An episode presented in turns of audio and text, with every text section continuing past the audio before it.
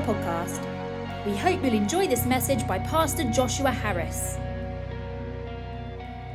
Hi, everybody. Pastor Josh here, sharing with you again. And I wanted to share a verse that's really a verse that's kind of become a theme verse for me. And one I share with our church family here in Singapore quite often. It comes from John 10 10 and says this The thief comes only to steal and kill and destroy.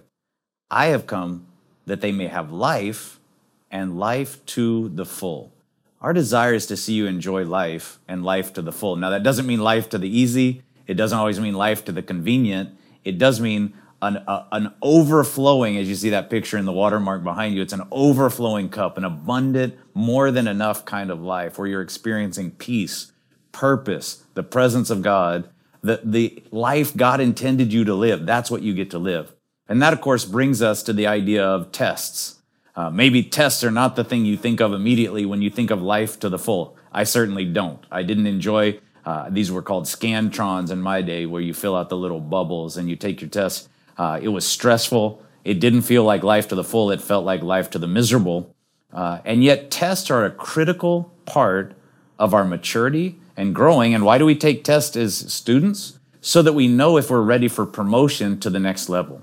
God uses tests to help us be prepared to be promoted to the new thing he wants us to do. So last week we talked about spiritual testing and we talked about how Caleb passed a test to enter the promised land. Why? Because he had a different spirit.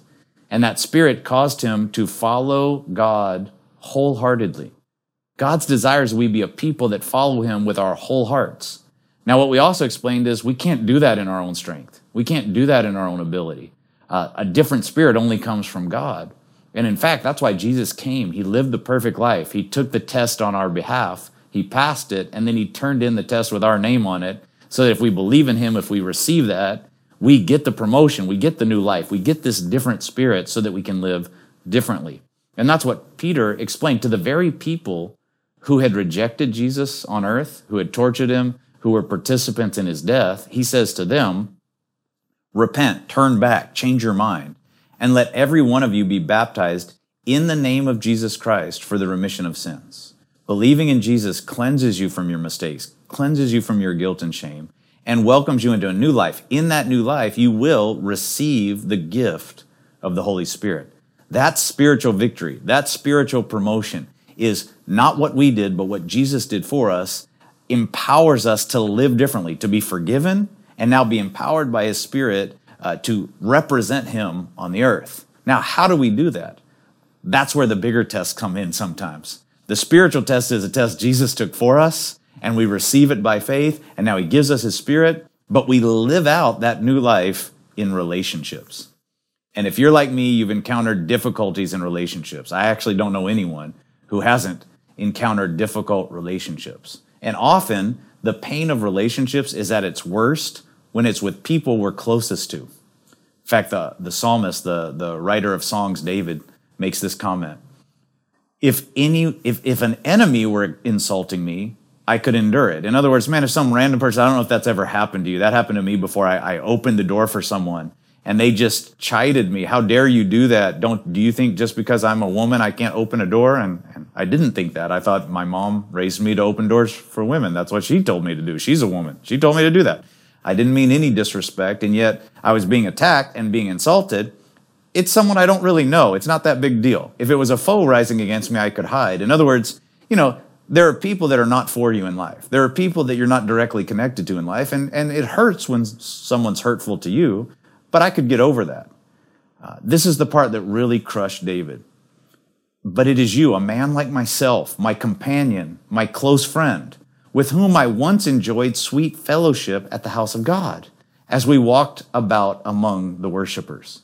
What he's saying is, man, it's one thing to get attacked by people who don't know me, but this is my friend. This is the guy I went to church with. This is the guy I went to school with. This is my friend who was on the same team as me. And now I'm being attacked by this guy.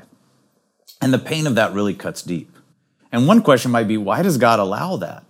Why does God allow us to be hurt by people close to us? Why does He allow us to go through relational dysfunctions? Why does He allow our mistakes to really uh, break down relationships? And what is His intention through that journey? Well, I want to kind of walk through and, and really not be able to, I started to say examine the life of, but honestly, we can't go through the whole life or the whole story of this amazing uh, person whose recorded life is recorded in the Bible. Uh, but we want to give an overview of this guy, Joseph, and how God used relational challenges in his life to do not only great work in Joseph's life, but really for whole nations of people. Uh, so we start here. Israel is his dad's name or Jacob. Now, Israel loved Joseph more than any of his other sons. Timeout warning, right? If you're a father, you're a mother, we want to share full love with each of our children.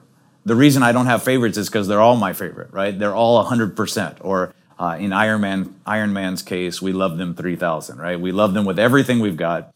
Uh, that's what our parenting should look like. When we show favoritism, it actually sets up both the person who is favored and the ones who aren't favored for real relational problems. And so we don't want to do that as parents. Uh, but that's the reality of what Joseph faced. And sometimes that's tough. He has 10 uh, brothers, and none of them particularly care for him uh, because they're looking at him as this favored younger brother. Now, uh, why was he favored? Because he had been born to Israel in his old age. And he made an ornate robe for him. So Joseph's wearing this fancy clothes. Imagine that all the brothers get like plain shoes uh, at the discount store. And then all of a sudden, uh, dad buys the most expensive Air Jordans for the younger son. And you go, wait, what's just happening? And the temptation of jealousy, the temptation of bitterness starts to build. When his brothers saw that their father loved him more than any of them, they hated him and could not speak a kind word to him. So meanwhile, Joseph has a dream. And when he told his dreams to his brothers, they hated him all the more. What was the dream? Now imagine this. You're already the favorite one. You go, hey, guys, had an interesting dream last night. I was out in the field and your sheaves, your, your wheat bowed down to me and the sun and the moon bowed down to me and the stars too. Uh, and the implication was all these people are going to bow down to me. My brothers, my, my mom, my, my father are all going to bow down to me. Uh, that didn't make them feel very good about this boy. Uh, what you're looking at is an actual wood uh, etching from the 1800s of this story. And I found it interesting because I'm imagining this guy telling this story and the brother's reaction when in the story all they are is a, a bundle of wheat. And they're already feeling like they don't measure up. They already feel unloved. And now this is kind of doubling down on that. And so what happens? Well, he goes out to meet them in the field one day, and this is exactly what happens. They say, Oh, here comes that dreamer. Now, these are his brothers. They say to each other, Come now, let's kill him. Throw him into one of these cisterns and say that a ferocious animal devoured him. Then we'll see what comes of his dreams. Imagine what started as simple favoritism has already turned into murderous threats. Now, one of the brothers, being kind at the end of this conversation, says this Hey, what will we gain if we kill our brother and cover up his blood? Come on, let's sell him to these Ishmaelites we see and not lay our hands on him. After all, he is our brother, our own flesh and blood. What a corrupt way to see the world. When you start filling your heart with bitterness, with envy, with jealousy, Judah is actually understanding himself to be compassionate by selling his own brother into slavery. They've so moved from what the responsibilities of healthy family are. We should love our brother. We should protect our brother. We should give peace and support to our brother. Instead, because of this envy, because of this jealousy, now he's saying, hey, let's be nice and sell him into slavery. So another wood etching for you from the 1800s. They're selling their little brother now into slavery. Now, once he gets to be a slave, Joseph has some choices. Joseph could look at his life and go, you know what? I give up. What a miserable life I've had. It's so unfair. Everything that's happened to me is unfair. I just want to kind of pout and, and blame everyone else for the state that my life is in. And he'd have every right to blame other people. He didn't do this to himself, they chose to do that. But Joseph's response in the midst of injustice, even really abuse relationally, shows us a picture of how our proper response can actually help catapult us into God's calling, into God's destiny for our life, if we keep our heart right before Him. So Joseph is now a slave and he, he's a well built man and handsome. Uh, I can relate, just kidding. And after a while, his master's wife took notice of him and said to him, Come to bed with me, but he refused. Now, here's one of these moments. Is he going to give in? Is he going to give up and just quit? Now, is he going to give in? He could look at this situation and say, Hey, my life's been totally unfair. I should get some pleasure out of life. I should be able to take advantage of some things. You know, sometimes the internet's whispering at you. You've had a hard day. Look at these things you know you shouldn't look at. Sometimes uh, you know, the temptation to abuse certain substances or other things because you go, look, my life's been so hard, I've kind of earned this behavior. Uh, one of the saddest things I've heard in reality is leaders who have ha- fallen into sexual misconduct or other types of misconduct and say it's the pressure of the work or the stress of the work somehow justifies the inappropriate behavior. And here, Joseph, who if anybody could say, well, I'm owed something, he could say he's owed something, he recognizes this would be wrong. And how he recognizes it is powerful to me. It says, My master has withheld nothing from me except you, because you're his wife. How then could I do such a wicked thing and sin against God? He recognized the issue here is not even about himself and the wife of his master or his master, it's about God. And though she spoke to Joseph day after day, he refused to go to bed with her. Imagine this is just constantly temptation, temptation, temptation. So, what is his response? He refused to go to bed with her or even be with her. He recognized this temptation is there. Therefore, I need to pull away even further so that I don't fall to this temptation. This is the wisdom of Joseph, keeping his integrity in the midst of a difficult situation. Now, one day he went in uh, to the house uh, and to attend to his duties, and none of the other household servants were there. So she grabs him, "Come to bed with me." He flees. He runs away. He refuses to do it. Now, what happens to him? She calls her servants. Look, she grabs his, his coat that she had taken. This guy came in to make sport of us. He came in to sleep with me, but I screamed, so he ran away. And here's his cloak. So, of course, they believe him. The master takes Joseph, throws him in prison, the place where the king's prisoners were confined. So now, Joseph was unfairly sold in slavery by his brothers. He's now been unfairly accused of a crime he did not commit and ends up in jail. How does he respond to this doubling of the injustice, doubling of the abuse?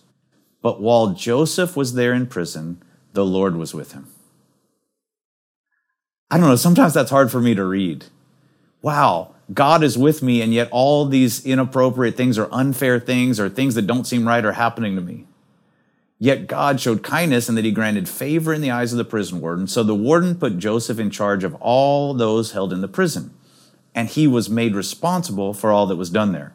So now it's funny, Joseph keeps getting put in charge of things. He was in charge of all his master's house. Now he's in charge of all the prison. But it's almost like you're getting more responsibility while getting uh, demotions. You went from favored son to slave to now prisoner, and yet the responsibilities are going the other way, going from favored son who just kind of walks around and hangs out with dad to responsible for a household to responsible for an entire prison. And the warden paid no attention to anything under Joseph's care because the Lord was with Joseph and gave him success in whatever he did. I find that beautiful in the midst of the most difficult and seemingly unfair situation, God's with him and giving him success. Can you imagine? You go, Joseph, are you having a successful life? Yes, the Lord has given me great success. What are you? I'm in charge of the whole prison. Oh, you run a prison. That's interesting. No, no, I'm a prisoner that runs a prison. And yet that's successful. Why? Because he's doing it with integrity, he's doing it with excellence, he's doing it as empowered by God's Spirit. So one day, two of the guys come to him, they're sharing dreams, they're freaking out. Hey, we have these crazy dreams. Another woodcut image. I don't know where I come across all these images of woodcut images, but here's another one from 1867 as well. And, and Joseph's trying to explain their dream. I don't know if that's really what Joseph looked like or, or whether the cupbearer uh, looked like that as well. But he's explaining these dreams to these guys. And so one of the guys is a cupbearer. And he gets a really encouraging answer. He goes, Hey, three days from now, you're going to be back serving the king. Don't worry about anything, or, or Pharaoh. You'll be back serving Pharaoh. Don't worry about it. It's going to happen. So the, the cupbearer goes, okay, great. And I'll remember once I go back there, I'll tell Pharaoh about your situation. I'll tell you what's going on and, and we'll fix this. And then this verse. The chief cupbearer, however, did not remember Joseph, but forgot him. So imagine now Joseph's been in this situation. He's been unfairly treated. He's ended up a prisoner. He's now supernaturally imparted faith and encouragement to this person, interpreting his dreams, and the guy forgets about him. Now it goes when two full years had passed. So imagine that. For two years he's been waiting. I wonder if that guy told Pharaoh about my situation. I wonder if that guy told Pharaoh about my situation. Two full years pass. Finally, Pharaoh has this terrible dream where these very skinny cows eat these very full cows. And he doesn't understand the dream and it terrifies him. So he explains the dream to his court, and the cupbearer goes, oh, oh, I totally forgot. There's this guy who can interpret dreams. A young Hebrew was there with us in prison, he's talking about, and a servant of the captain of the guard. We told him our dreams, and he interpreted them for us, giving each man the interpretation of his dream. And the things turned out exactly as he interpreted them to us. So now Pharaoh's like, okay, cool. This, this Joseph guy. So this is the turnaround moment. But I want you to remember as we're coming into this turnaround moment, it's been years of waiting. It's been years of injustice. And yet Joseph has continued to be full of integrity, Im- implicitly full of faith, not giving up as he carries out his duties day in, day out. Pharaoh said to Joseph, I've had a dream. No one can interpret it, but I've heard it said that when you hear a dream, you can interpret it. Now that's an interesting thought, right? Now Joseph's moment. You're, if I'm Joseph, you're absolutely right. You get me out of prison, you give me a house, you give me some money for all the times I've been working so hard and getting nothing back for it, I'll interpret your dream for you. It's not what Joseph said at all. Here's what Joseph said. He leverages the opportunity to honor God. I cannot do it, Joseph replied to Pharaoh. What? The whole reason you're here is because you can do it. But God will give Pharaoh the answer he desires. Joseph leverages the moment to honor his Lord and Savior. He's looking to God. He's trusting in God. He understands it's ultimately God who gives wisdom, not himself. And so he points Pharaoh and his entire court towards Yahweh God, the living God.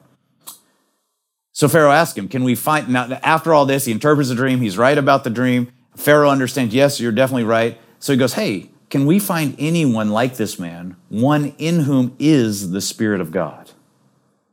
Why would God let you go through so many challenges? Why would God let you go through so many refinings? Why would God let you uh, experience people rejecting you, betraying you, hurting you, accusing you unfairly?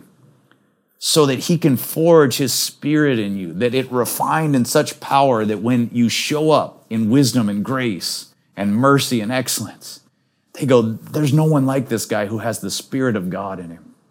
So Pharaoh says to Joseph, since God has made all this known to you, there is no one so discerning and wise as you. I love that. God made all this known to him. So why is Joseph so discerning and wise?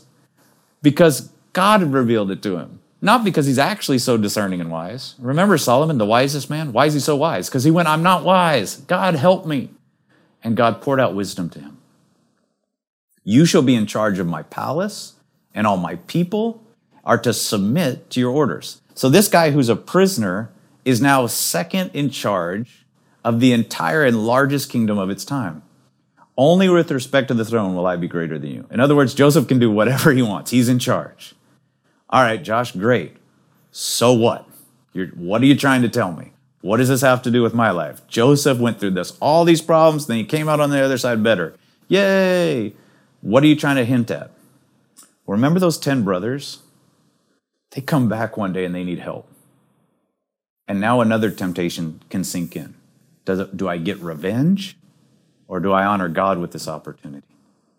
And I want to encourage you God may put you in a position where you can show mercy to someone who didn't show you mercy. God may put you in a position to show grace to someone who didn't show you grace. I want to encourage you, plead with you to do so. And here's why it models well the much better version of Joseph that shows up about 1500 years later.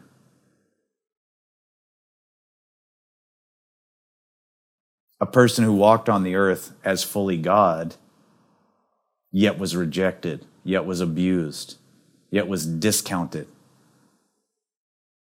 And Paul, in writing, who's now a follower of Jesus later after Jesus died and rose from the dead and showed he was God, Paul encounters him. Paul was a very person who used to murder people and imprison people who would follow Jesus. Now all of a sudden he finds out Jesus is actually God.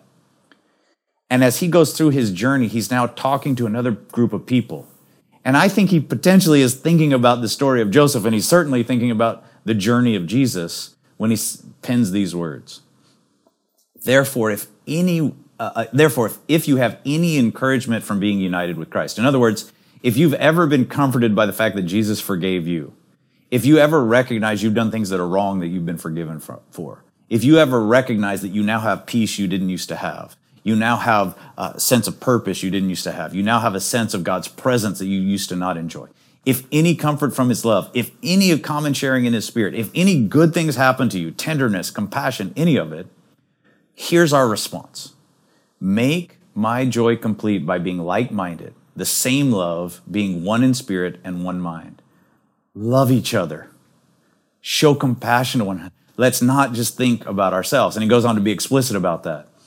Do nothing out of selfish ambition or vain conceit.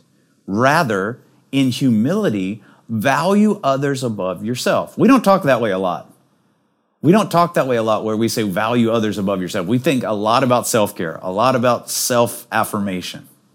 Can I encourage you, start speaking other affirmation and others care as well? It doesn't mean not care about yourself, it means value others, not looking to your own interests. But each of you, not some of you, not the pastors, not the ones who are super spiritual, each one of us look to the interest of others as well. You want a marriage to be really healthy and happy? Have a husband that's looking after the interest of the wife while the wife's looking after the interest of the husband. You start looking after your own interests, things might go sideways on you. But you start really caring about one another.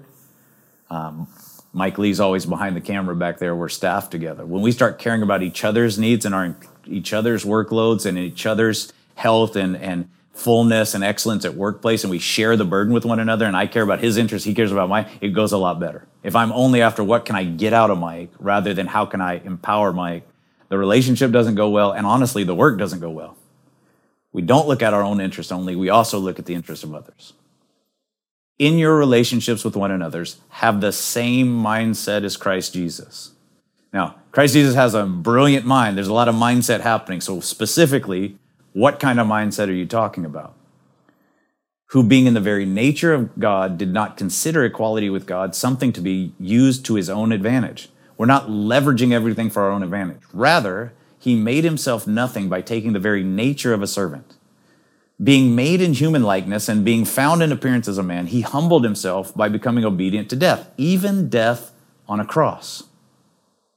He humbled himself enough to obey even if it cost him something.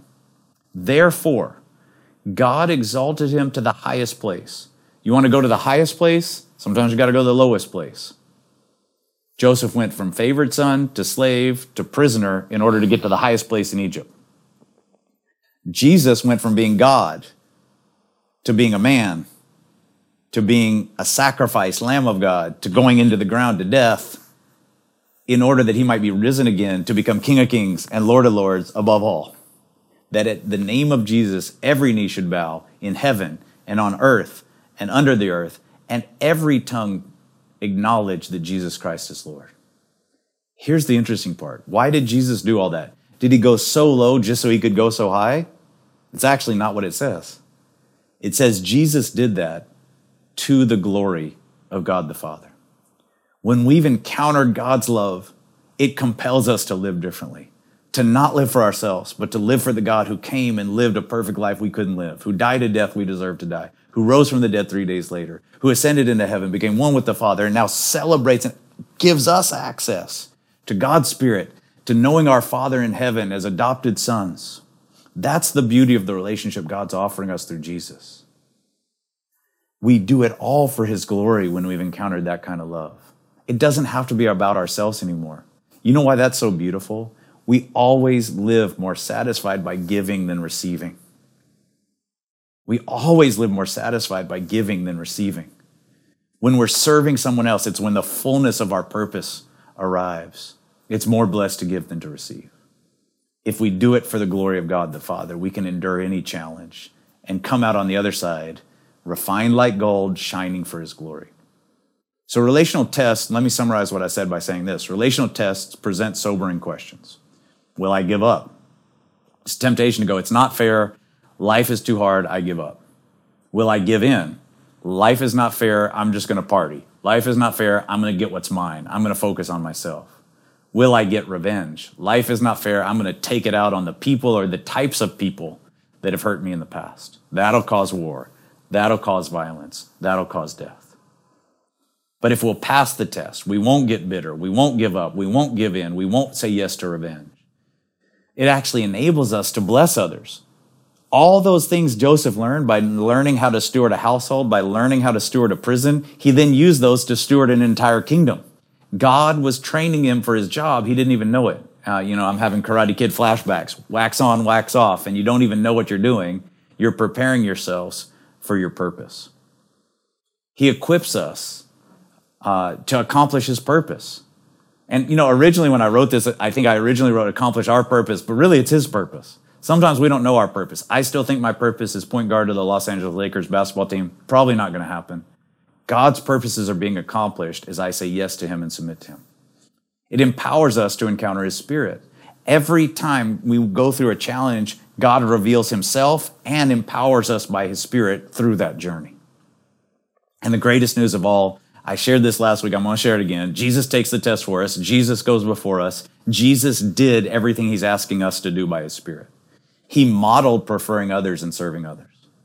We see him washing his disciples' feet, knowing they're about to betray, one of them's about to betray him. And all of them are about to abandon him.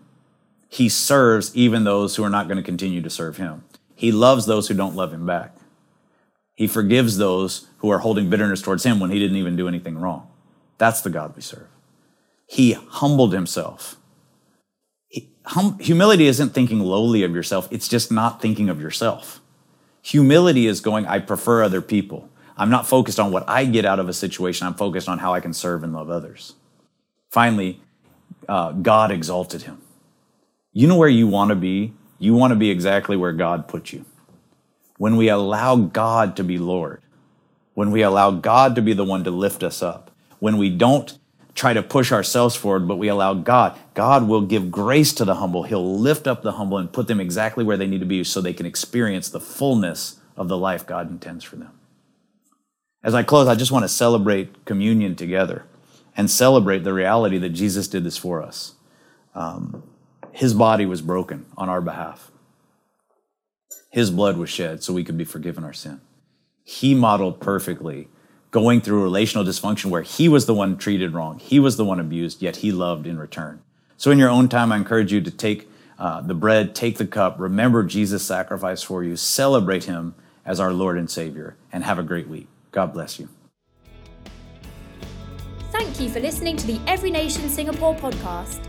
We hope you've been blessed by today's message. For more information, visit everynation.org.sg.